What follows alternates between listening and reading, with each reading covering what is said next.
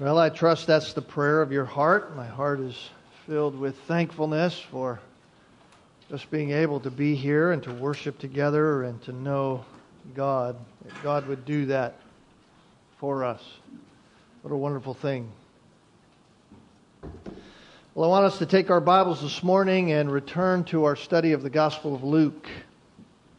We are returning once again to Luke chapter 5.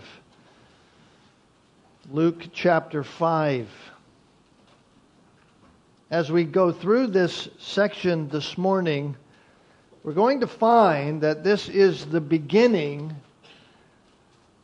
of an entire movement in the ministry of Jesus Christ whereby Jesus Christ begins to face opposition. It's not yet opposition from people in general, from the general crowds around him that often are flocking him. He is very popular. Everyone crowds to his ministry because they find him to be really some kind of anomaly in comparison to the rest of the world around them. He is unlike anything they have ever encountered. And so they see him as one in whom they can get help. They can get some temporal help for the difficulties of life and all that is happening in their circumstances. And so, out of compassion and Jesus Christ being who he is, he is healing all of the sick. Those who are brought to him, he is healing them, and in that there is temporal help. Temporal help for their life. Their sicknesses are cured, their diseases are put away, their life seems to be better, and so they flock to him for that kind of help. So the general public currently likes to have Jesus around. They, they find it very helpful to have him, and so they flock to him by the thousands. But the opposition that he begins to face comes from the religious leaders. Those who claim to know God, those who claim to be the ones who are leading the people to God. They are the religious leaders of Israel. It's the scribes, the religious experts of the law, the lawyers. The religious lawyers are one of them, and the Pharisees, those that teach the law, those that tell the people what the law, how they are to carry out the law. That's who's beginning to conflict with Christ. This, in other words, is the established church of the day the established church of the day, Jesus Christ is interacting with, and the established church of the day, particularly from the leadership, don't want to have Christ around. Seems rather oxymoronic, doesn't it? Here is God, those who claim to know God, those who claim to want to be around God, those who claim to have a relationship with God, and yet it is those that do not want God around. Those who you think would embrace Christ the Messiah are the very ones who have so much trouble with Christ. And their animosity only intensifies over time, so that even in the coming few years, it culminates on that hill we know as Calvary, whereby Jesus dies a sinner's death. So the popularity of Christ amongst the people is overshadowed then by this undergrounding, seething animosity of the religious leaders. And the reason for it is seen here once again in Luke chapter 5. It begins with a concealed opposition. A concealed opposition to the truth of God. It is a secret opposition to Christ's claim of authority as the living gospel to forgive sins.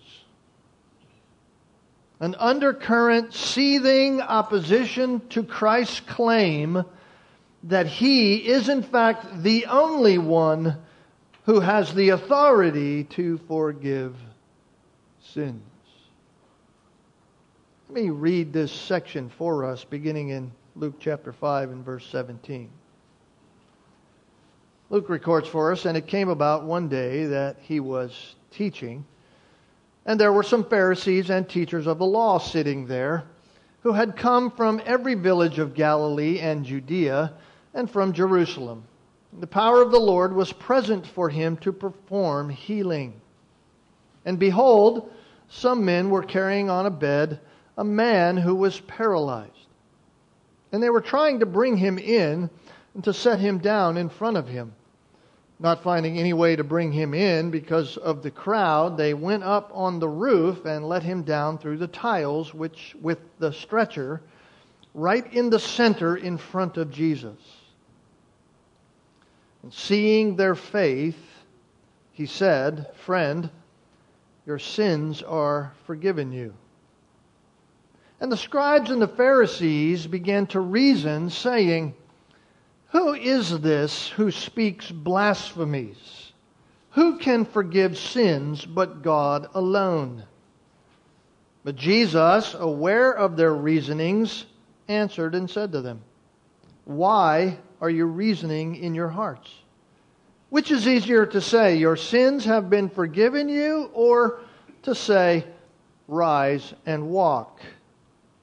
But in order that you may know that the Son of Man has authority on earth to forgive sins, he said to the paralytic, I say to you, rise and take up your stretcher and go home. And at once he rose up before them and took up what he had been laying on and went home glorifying God. And they were all seized with astonishment and began glorifying God. And they were filled with fear, saying, We have seen remarkable things today. Let's just go to the Lord in a word of prayer before we begin. Father, we do thank you once again for giving us ears to hear, eyes to see, a heart that can understand, all by the power of your Spirit all because of your willingness to open our eyes to the truth. Lord, we thank you for this message. We thank you for what is here that we might learn from it about you and about your supremacy over all things. Lord, help us to receive these things this morning, that we might live according to them so that others might see in us the power of God unto salvation. All to the glory of Christ our Savior, whose name we pray. Amen. The ministry of Jesus Christ among the people of Galilee had resulted in a large amount of enthusiasm much of which was born out of curiosity about Jesus. It was a curious crowd. But among the crowd are these religious leaders. And in them, the ministry of Christ only produced animosity. They didn't want Christ around because Christ was popular. Christ was the one in whom the people were going to hear, and they were the ones who wanted to be heard. It was an animosity that is born out of their recognition that Jesus Christ claimed authority. He claimed to be the one whom all should be listening to. In fact, Jesus says, and it's recorded for us in Mark chapter 1, verse 15, the time is fulfilled and the kingdom of God is at hand. Repent and believe in the gospel. That is a statement of authority. That is a statement that says, in essence, that the gospel of Jesus Christ is at the very core of his authority. In other words, at the center of the gospel of Jesus Christ is the question who will rule? Who will rule? Who will call the shots? When it comes to our life, when it comes to who we are and our stance before God as an individual, of which all of us will stand before God, The answer is who is ruling? Who is calling the shots in our life? Who is the one who is determining our life's direction? Who is the one who is ruling our affairs? Is it going to be us? Or is it going to be the living God? The gospel declares that it must be God who rules. It must be God, and that if it is our desire to rule ourselves, if it is our desire to have authority over our life, then the only direction that comes, the outcome is eternal hell and punishment. A separation from God for all eternity. Why? Because in self rule there is no forgiveness of sin. In self rule there is no forgiveness of sin. You can desire to rule your own life. The answer still must be answered. What will you do about your sin? What will you do about the reality that you are sinful? Oh, sure, you can deny that reality out of your own self professed authority, claiming that you are not sinful. I do not sin. I have not sinned and therefore I'm fine. You can claim all of that, and in the end, you will still answer to the ultimate authority, who is Jesus Christ. And without Him as your Savior, you have no forgiveness of sins. Who will have authority over my life? And therefore, who will forgive my sin? That's the question, and that's the struggle of our day. It has been the struggle throughout the ages. It has been the struggle since God began to minister to men through the Garden of, the, of Eden. It is the characteristic, in fact, of the final days before Jesus Christ returns to this earth, as the Apostle Paul told Timothy in 2 Timothy chapter 3. That in the last days, difficult times will come. I'm not going to read that passage. You can go there, 2 Timothy chapter 3. But in that passage, he lists several ways in which trouble begins to arise in the last days. All born out of the heart of man. And the thrust of it all is that man pushes aside all authority that comes from God. Any authority that seems to represent something over his own authority, man pushes that away. Certainly, I understand, and we understand that authority is a very strong word. It's a very strong word, and when we hear it, it often causes us to kind of flinch a little bit and cringe. What do you mean, authority over me? Maybe because there's been some kind of abuse in your life. Maybe you've witnessed some kind of abuse of authority, someone in the human realm who has exercised some kind of authority over others and has abused that delegated authority that they've had. Or maybe you cringe at the word authority because you misunderstand authority altogether. Or maybe just because authority means power and privilege. A person with authority exercises some kind of power, some kind of control over the lives and the welfare of others. So, mankind in general find a disdain for authority. But we know, as well as the Bible declares, society cannot operate without having someone or something in a position of authority. Just look around our world. Schools in our day and age, particularly here in the West in this day, must have those who are in authority or you have chaos. And when that authority is abused, you have greater chaos. That's what we see happening today. A city and its community must have those in authority, or you have chaos within the community. And if you remove the authority that God has given for a community, you have greater chaos. In the home, the parents must exercise their God given authority within the home and within the family. If you do not do that, you will have chaos. So there must be authority. And Jesus Christ came to visibly show his inherent authority over all things, particularly over sin and death. And the conflict that arises in the ministry of Jesus Christ is the same as the conflict that may arise today with Christ. It is a conflict about authority. There's a conflict about who will rule. Does Jesus Christ have the authority that he claims to have? And therefore, if he claims to have it, and he does have it, then who will rule my life? Will it be me or will it be Christ? This was always on the minds of the religious leaders of that day because they were constantly asking the why question of Jesus. Notice down in verse 21, the scribes and the Pharisees began reasoning in themselves, saying, Who is this man who speaks blasphemies? In other words, why is he speaking like he's speaking? Who gave him that authority?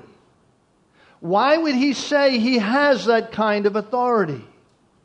Over in chapter 5 and verse 30, the Pharisees and scribes begin grumbling at his disciples, saying, why do you eat and drink with the tax gatherers and sinners?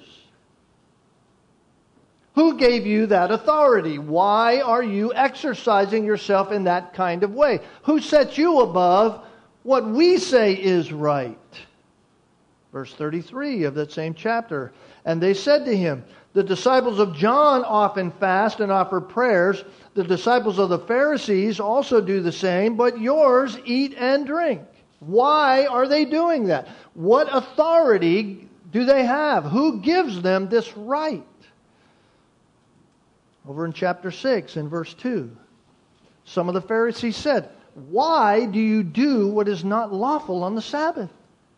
You see, it's an issue of authority. Why are you doing that and saying it's okay? And yet we say you can't. You're grabbing authority. You're saying you have authority when we say you do not. In fact, all of these questions are, I think, best summed up in the very words of the Pharisees in the Gospel of Matthew, Matthew chapter 21 and verse 23, when Jesus says, quote, or when they say to Jesus, By what authority are you doing these things? And who gave you this authority? You see? This is what it's about. Why should we pay attention to you, Jesus? Why should the people come out and pay attention to you, Jesus? What authority do you have? Nothing, beloved, has changed. The issue today with believing in Jesus Christ is an issue with believing Christ's authority as the living gospel. Either Christ calls the shots or I call the shots. It's an issue of authority. Who will rule? And that is the issue we find here in this text in Luke chapter 5.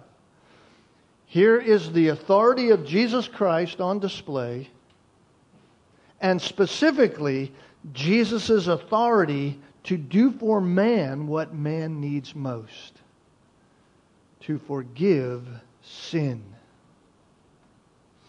Does Jesus have the authority to forgive sin? There is nothing else that mankind needs more than forgiveness.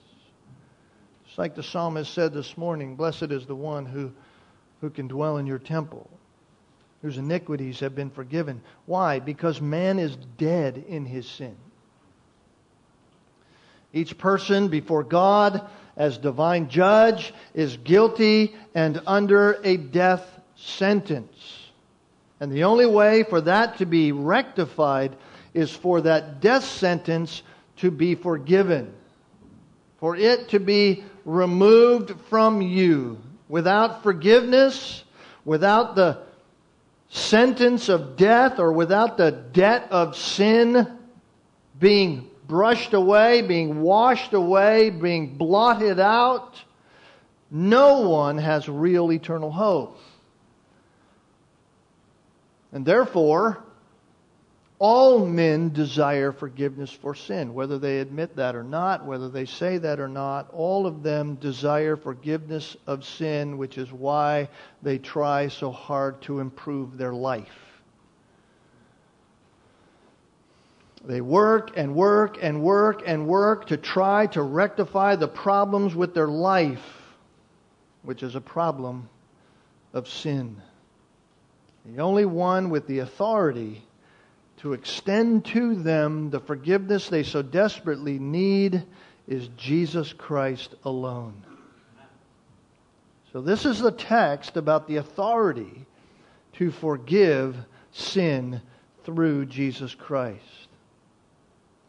Text about the forgiveness that Jesus Christ has authority to forgive sins. And it's highlighted here for us through through three realities, right? The claim of authority to forgive.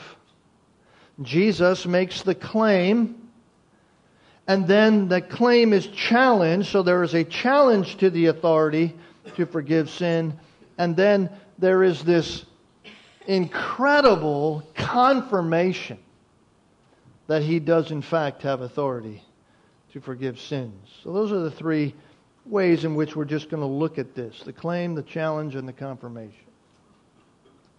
Notice first, as we begin, though, this before we get to the claim, we have to kind of set the stage.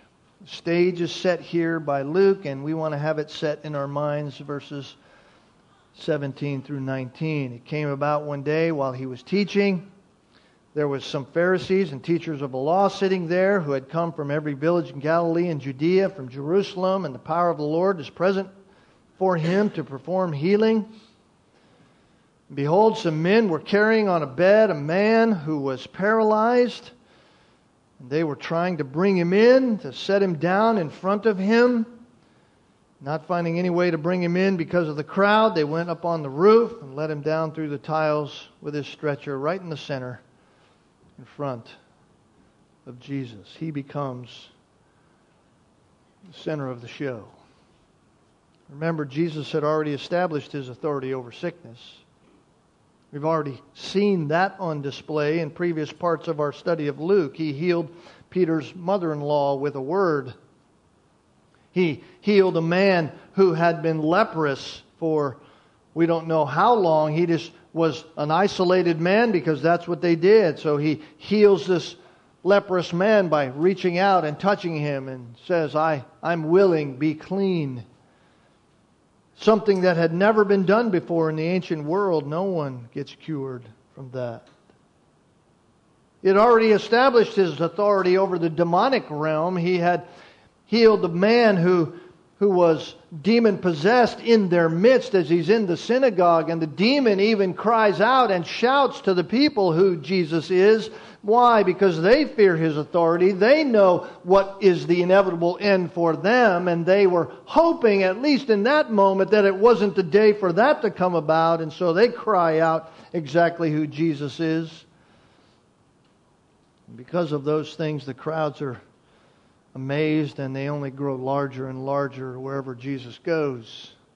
Because of the zealousness, albeit a disobedient zeal of the healed leper, as Jesus had commanded him to go to the priest, don't talk to anyone, go to the priest. He goes out, as we know from Mark's gospel in that same account, that he went out and he spread the word about Jesus Christ. So the popularity of Christ was such to an extent that he no longer could go freely through the cities People would flock to wherever he was. He couldn't even move at times.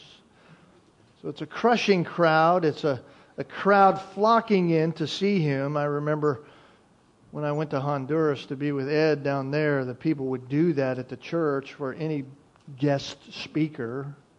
And so when Joe and I were there, they would flock to these little buildings, and, and even if it was raining outside, they'd be looking in the doors, crowding around just to see the anomaly that had come there.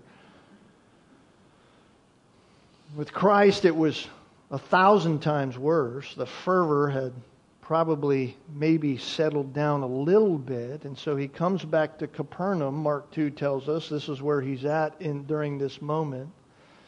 And he is teaching. Doesn't say he's in the synagogue. Maybe he's in one of the homes, maybe Peter's home again. But it's a crushing crowd, it's a curious crowd. And they're not necessarily there to hear what Christ says. They're not necessarily there to receive the life giving truth of the gospel from Jesus Christ so that their souls might be cured.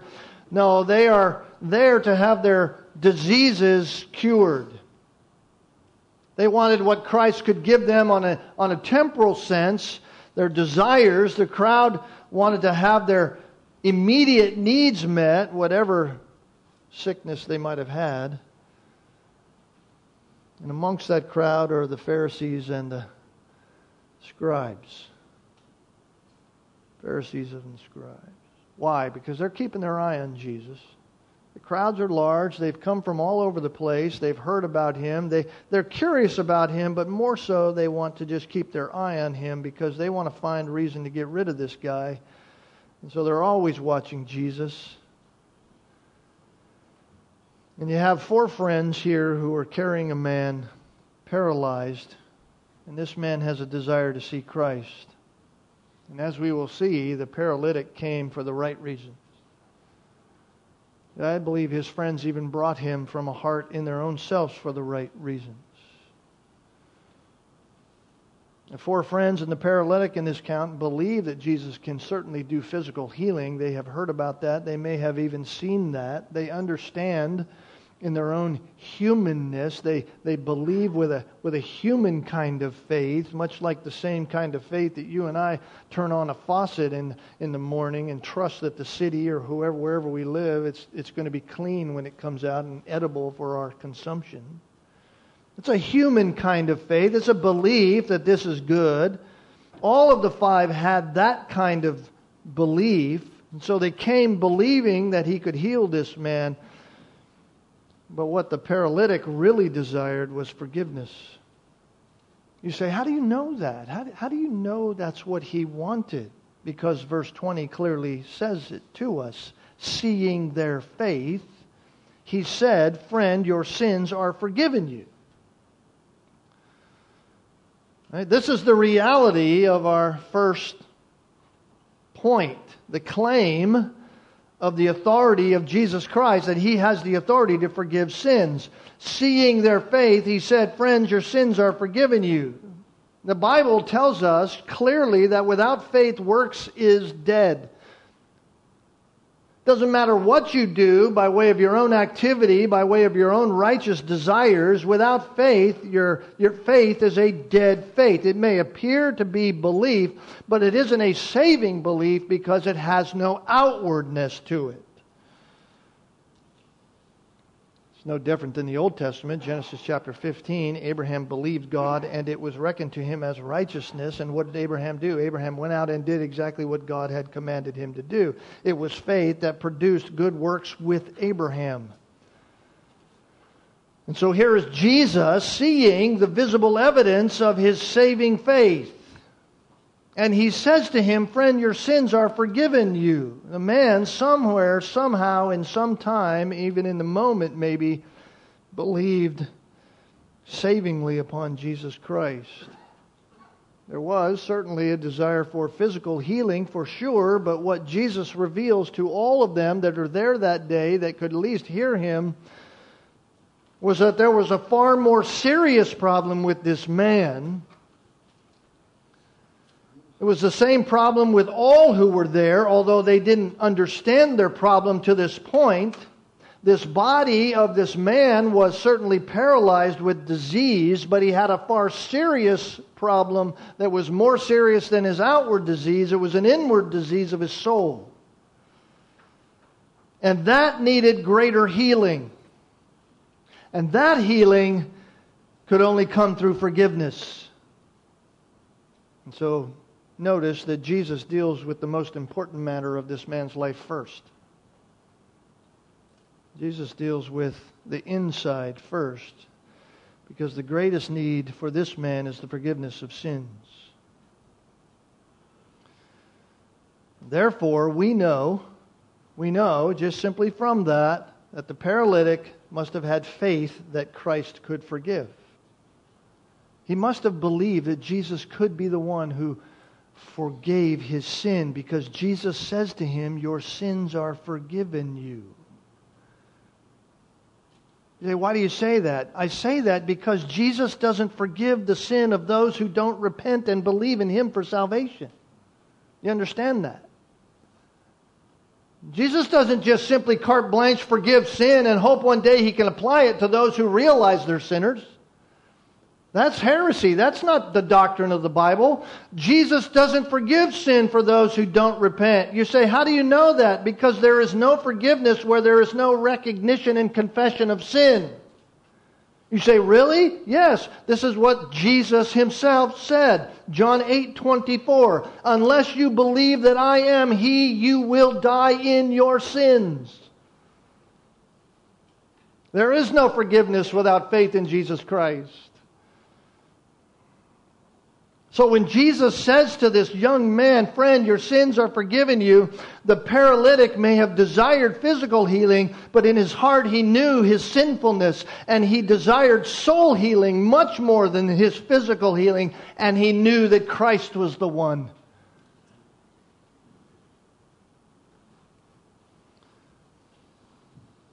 I can only imagine and only speculate in my own imaginations that even if his friends went there and said, well, the crowd is just too big, we can't get you in, we, sorry, we've tried, he would have continued to say, no, you must find another way. I have to see this one. I have to get with him. He would not let it rest.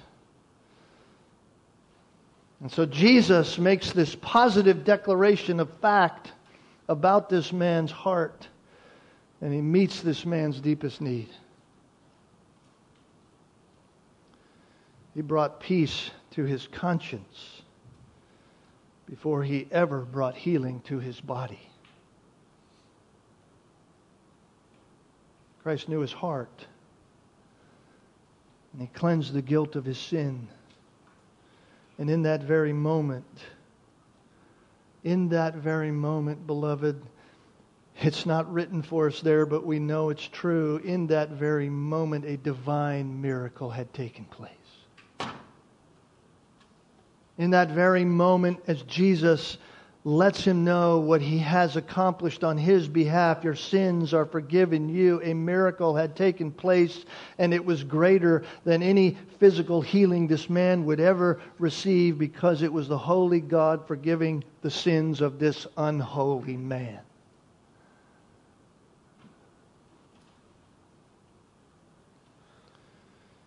It's rather ironic also because Jesus' words are in harmony with what the Jewish rabbis would have said, although from a wrong thinking of works. The rabbis taught that no sick man is healed of his sickness until all his sins have been forgiven him. So Jesus is even taking their foolish statements about their own works righteousness. Listen, once you're once you're ailments are gone by your efforts or by some other means, then you can have your sins forgiven. Jesus is taking even that foolishness and showing them, guess what? I'll prove it another way this man's sins have been forgiven, even in your own foolish statements. And so Jesus' claim was that he had authority. I have authority to forgive sins. Who will rule you? It's going to be me Jesus, or will it be you? That's his claim. Second, the challenge. The challenge of that authority. Notice what the scribes do. Verse 21 the scribes and the Pharisees begin reasoning. They're processing, they're thinking about this. They're saying, Who is this who speaks blasphemies? It's not just a general question about who is this person. That would have stopped with who is this man? We don't know this person. No, it's who is this one who speaks blasphemies, this one who is blaspheming God. Why? Because no one can forgive sins except God alone. They know that. They know the truth. The reality is they hated the claim. They hated what Jesus had claimed to do for this man. They hated his claim to the extent that they were accusing him of speaking blasphemies against God, the God they say they love. And in part, their thinking is right, at least in part. At least the last part, only God can forgive sins. They're right about that. But they refuse. It's not that they can't. They refuse to recognize the divinity of Christ from which flowed the authority to forgive sin. They refuse to recognize that. The only conclusion they could come to was he's blaspheming. No way can he be the one promised. They're so opposite from the paralytic. They had come from regions around. They had gotten there under their own power. They had come to keep an eye on Jesus because they thought they were okay. Here is this one who has to be carried to Jesus, in fact, has to be lowered down by his friends to be right in front of Jesus, cannot get there on his own. And the Pharisees who are there sitting with Jesus in the same place, who brought themselves there by their own power, are the ones who will not see. They're so opposite. Their hearts are so paralyzed with sin. They see no need. No need to believe Jesus for forgiveness. Why? Because they saw themselves as already good with God. They were already righteous in their own eyes. You see, what they had done in reasoning in their own minds about even themselves, they had come to the damningly miscalculated conclusion about the ravages of sin in their own heart. And even their own sinfulness didn't do what Jesus was saying. So their revulsion to the authority of Christ is seen clearly, and it's twofold. It's twofold. They revolt against his authority because they refused to believe that he was the one who he's proving himself to be, that he is, in fact, God in the flesh. They refused to believe that. That's the first reason why they revolt against his authority, because no way are we going to follow you and secondly, they revolt against his authority because they thought forgiveness could be attained through some kind of means, through some kind of action on their own part, rather than by a humble request of a contrite sinner before God that entrusts himself to God alone.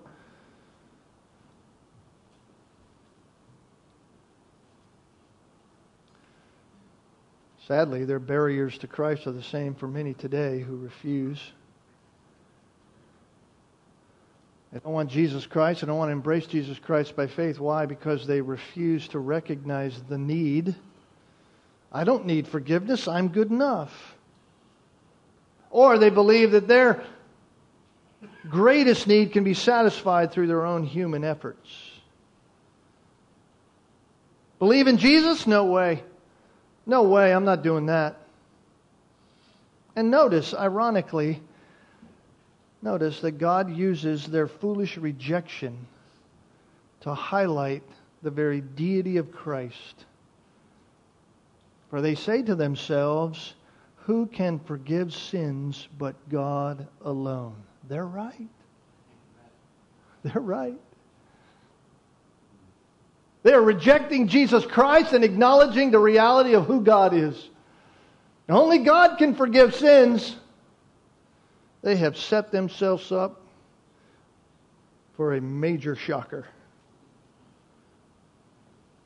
And so Christ reveals his deity right before them. He exposes their thoughts, notice. Jesus, aware of their reasonings. That's the omnipotence of God. He knows everything. Jesus, they're reasoning to themselves. They're not saying it to anybody else. They might be looking at each other and rolling their eyes and doing all those things we do when we doubt something, but we don't want anybody else to know we're doubting it. They're reasoning to themselves, hmm, how can this be? Jesus knows what they're reasoning, knows what they're thinking. Jesus, the divine mind reader, why are you reasoning in your hearts? I wonder what they thought. Who, who told him? How, how, how does he know what I'm thinking? Only God knows the thoughts of men. Maybe that came into their mind. Wait a minute, only God knows the thoughts of men. How can he know the, my thoughts? No, they're too arrogant, too blind to even realize that. Even though they knew what God said to the prophets, right? 1 Samuel 16, verse 7 man looks on the outside, but the Lord looks at the heart. 1 Chronicles 28, 9 he, that is God, searches all hearts Here's Jesus searching their hearts, knowing the reasonings, knowing the reasonings of their heart. Jeremiah 17, 9 and 10. The heart is deceitful and wicked above all else. Who can understand it? I, the Lord, search the heart. I test the mind. Jesus knows their individual hearts. He knows their collective heart. Jesus reads their minds and in saying those very words in verse 22, he's opening wide their thinking. He is now entered into their own brains, if you will, exposing for everybody to see you are wicked men.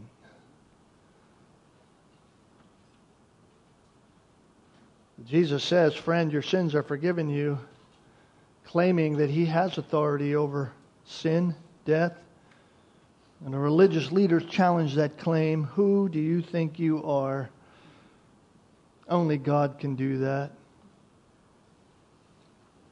If we were writing this, we would probably write in here. And Jesus said, You're right, guys. Only God can do that. Watch this. That's how we'd have done Because we've been too influenced by nonsense in Hollywood and everything else and we'd have some shining lights and flashing smoke and everything else, you know. Now, notice the confirmation of the authority of Jesus to forgive sins. Jesus says, which is easier? What's easier to say?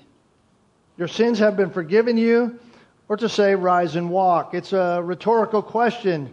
Obviously, it's easier to say your sins are forgiven you than to say rise and walk, right? One is unverifiable, the other has to be verified by the reality of rising and walking. What's easier to say, guys?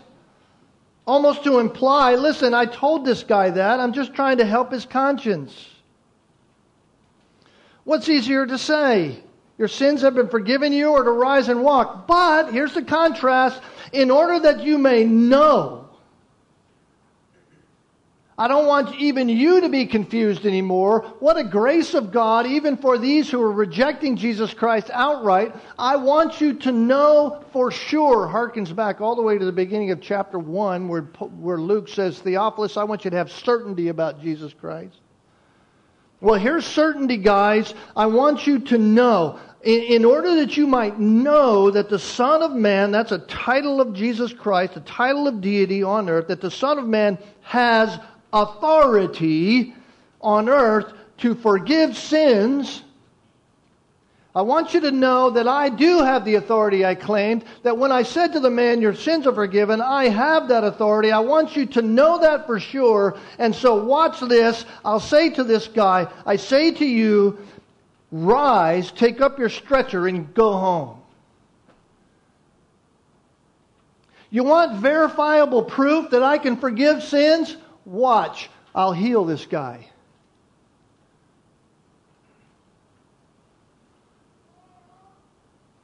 Which is easier? To speak of forgiveness or for me to show physical healing to your very physical eyes? In other words, what shows greater authority in a visible, objective way? The answer is obvious. The greater way to show visible authority was to heal. Why? Because forgiveness isn't visible. Just like faith isn't visible. James says, Really? You say you have faith? I say, I'll show you my works. I can't see what is invisible, but I can certainly see what is visible. I can't see whether you're forgiven of your sins or not, but I can tell this what's your life like now? This is what Jesus is saying. In order that you may know I have the authority to forgive sins, hey, pal, you came here for forgiveness. I know you're paralyzed. Get up, take that thing out of here, and go home. Wow. I guess I could ask us a question this morning. Have you ever visibly seen whether sin was forgiven or not? Have you ever seen someone's forgiveness? Have you ever seen it? The, the, the concept and idea and the reality of forgiveness of sins here before you? No, but you can certainly see the result of that forgiveness in the life of a man whom Jesus has cleansed, right? You want to see the reality of the forgiveness in this man's life? Watch. He's going to get up here and walk out of here. Believe upon Jesus Christ and you will be forgiven. How do I know if we've been forgiven? How do I know if I'm forgiven? My life is new. I'm changed by God. I live differently. Certainly, this man didn't walk out of there and say, Hey, guys, come with me and put the bed down, carry me away again. No, he didn't do that. He had brand new legs. He's running. So it's not simply a question of what is easier to say, it's rather what is harder to prove. They should have simply just believed his authority. He had already proven numerous times that he had authority over all kinds of things for both the acts that he did and what he said. The forgiveness of sin is an act of God alone. They already said that. Only God can forgive sins. The healing of this man would have been an act of God alone. But in order to confirm his authority to forgive, Christ says to him, Rise and take up your stretcher and go home. You see the whole point of the event? This is the whole point of the event. Here it is to claim authority, to claim authority to be able to do something and not be able to do it certainly would have been blasphemy against God. I claim authority to forgive sins, but I can't really forgive sins. That is blasphemy. But if the physical healing of this man will validate my authority, it will be both objective, it will be both conclusive that I am not just who you think I am, I am God in the flesh. And so this test centers on his authority to carry out his right as God to forgive sins. In other words, what Jesus is saying to them is listen, I will do the visibly verifiable thing to prove to you that I have the authority to do what is visibly unverifiable. Somebody says, How do I know that I'm saved? How do I know my sins are forgiven me? You are a new creature in Christ, it says. The old things are passed away. Behold, the new has come. You have been healed by Christ. You have been forgiven by Christ. Your sins are forgiven you. The penalty of your guilt and sin is behind. It is no longer picked up. You are enveloped in Christ and you are a new creature in Christ. You walk on those new legs.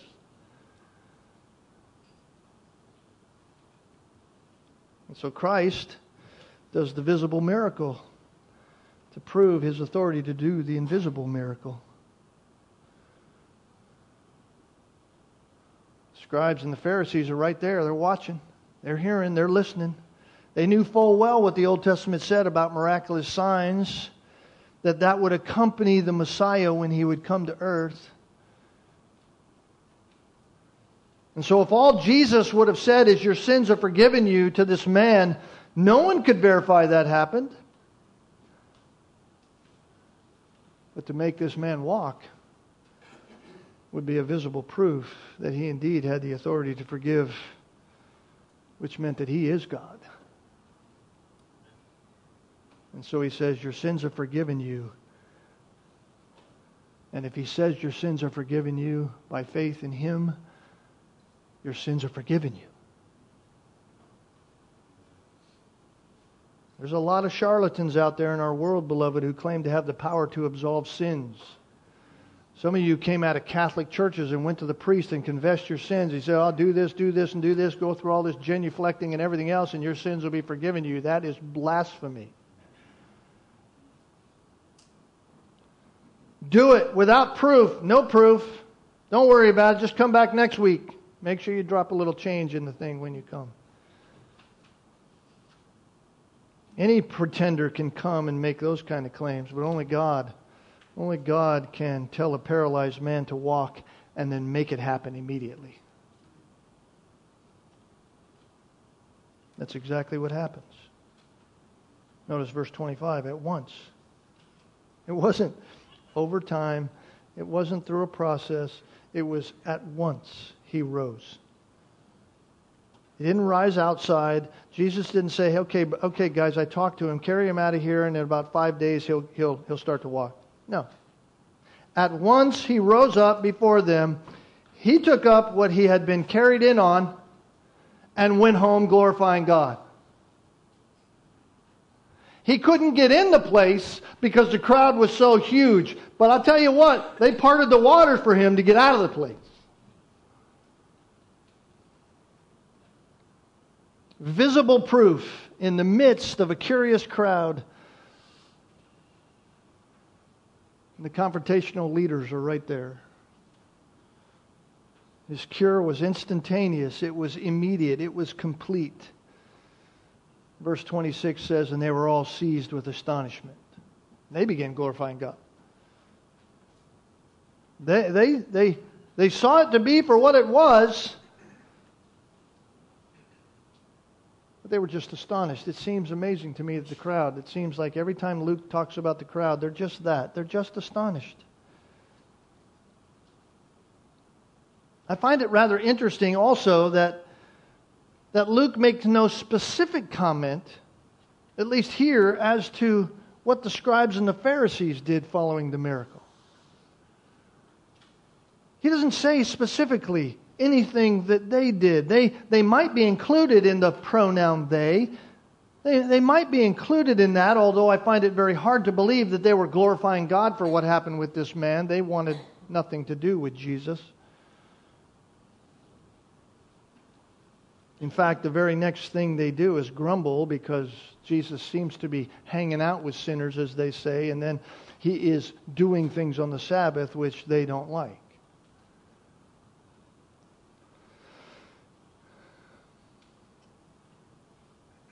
If they are included in that pronoun, then it's that's all they were. They were just astonished. They weren't in any way moved to repentance. They just thought it to be an earthly trick of some kind. They see the miracle. They hear what Jesus says. They are faced with the reality of his authority to do what he said. They are forced to accept the fact that this man has just had his sins forgiven him even under their teaching. His disease has been healed. And yet they make no comment. No comment at all. Why? I believe it's the undeniable evidence of the authority of Jesus Christ just left them silent. They were silent. Why? Because their unbelief is inexcusable. All they were was impressed. Even the crowd, just impressed by what they saw. Their unbelief is inexcusable. You say, why do you say that? Well, Well, I think the parallel account in Matthew chapter 28 tells us why. I'll just read it. You don't have to turn there. Matthew chapter 9, verse 8. You can write it down. It says this When the crowd saw this, they were awestruck and glorified God who had given such authority, get this, to men. To men.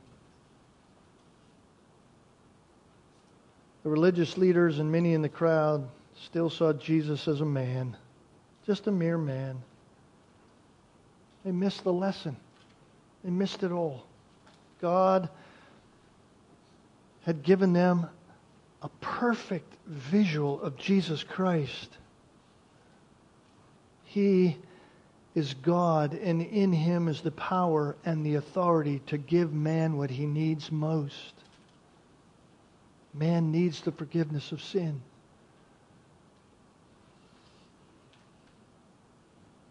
The question for us this morning is who rules you? Who rules you?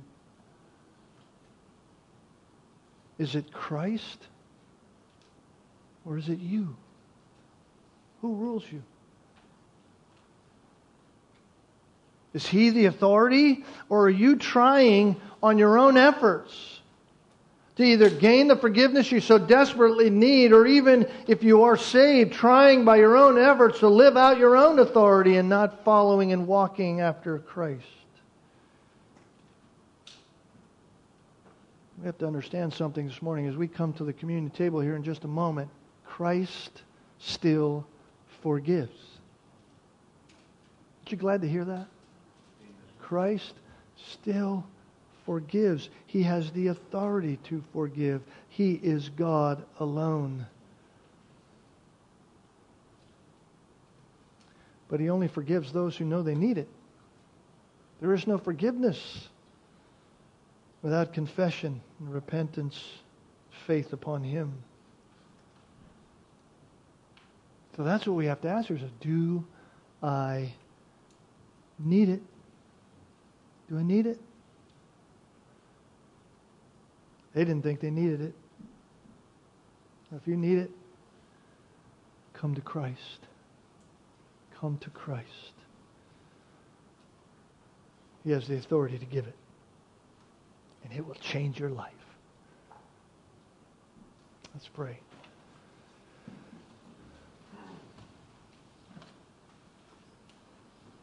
Father, I pray this morning we have done justice to your word. We have heard your message. That you are the one who has authority over all things. That you are the only one who can forgive sin, such a desperate need of ours. That you're the one we must run to. There is no other. That you are the one we must plead with have mercy on our souls. Forgive us of our sin. We know we are sinners. We need your grace. Without you, we have no hope. Left to ourselves, we are on a road to nowhere. But in you, in Christ, there is hope. There is fullness of joy. There is newness of life. There is forgiveness of sin. And if we will confess our sin, you are faithful and just to forgive.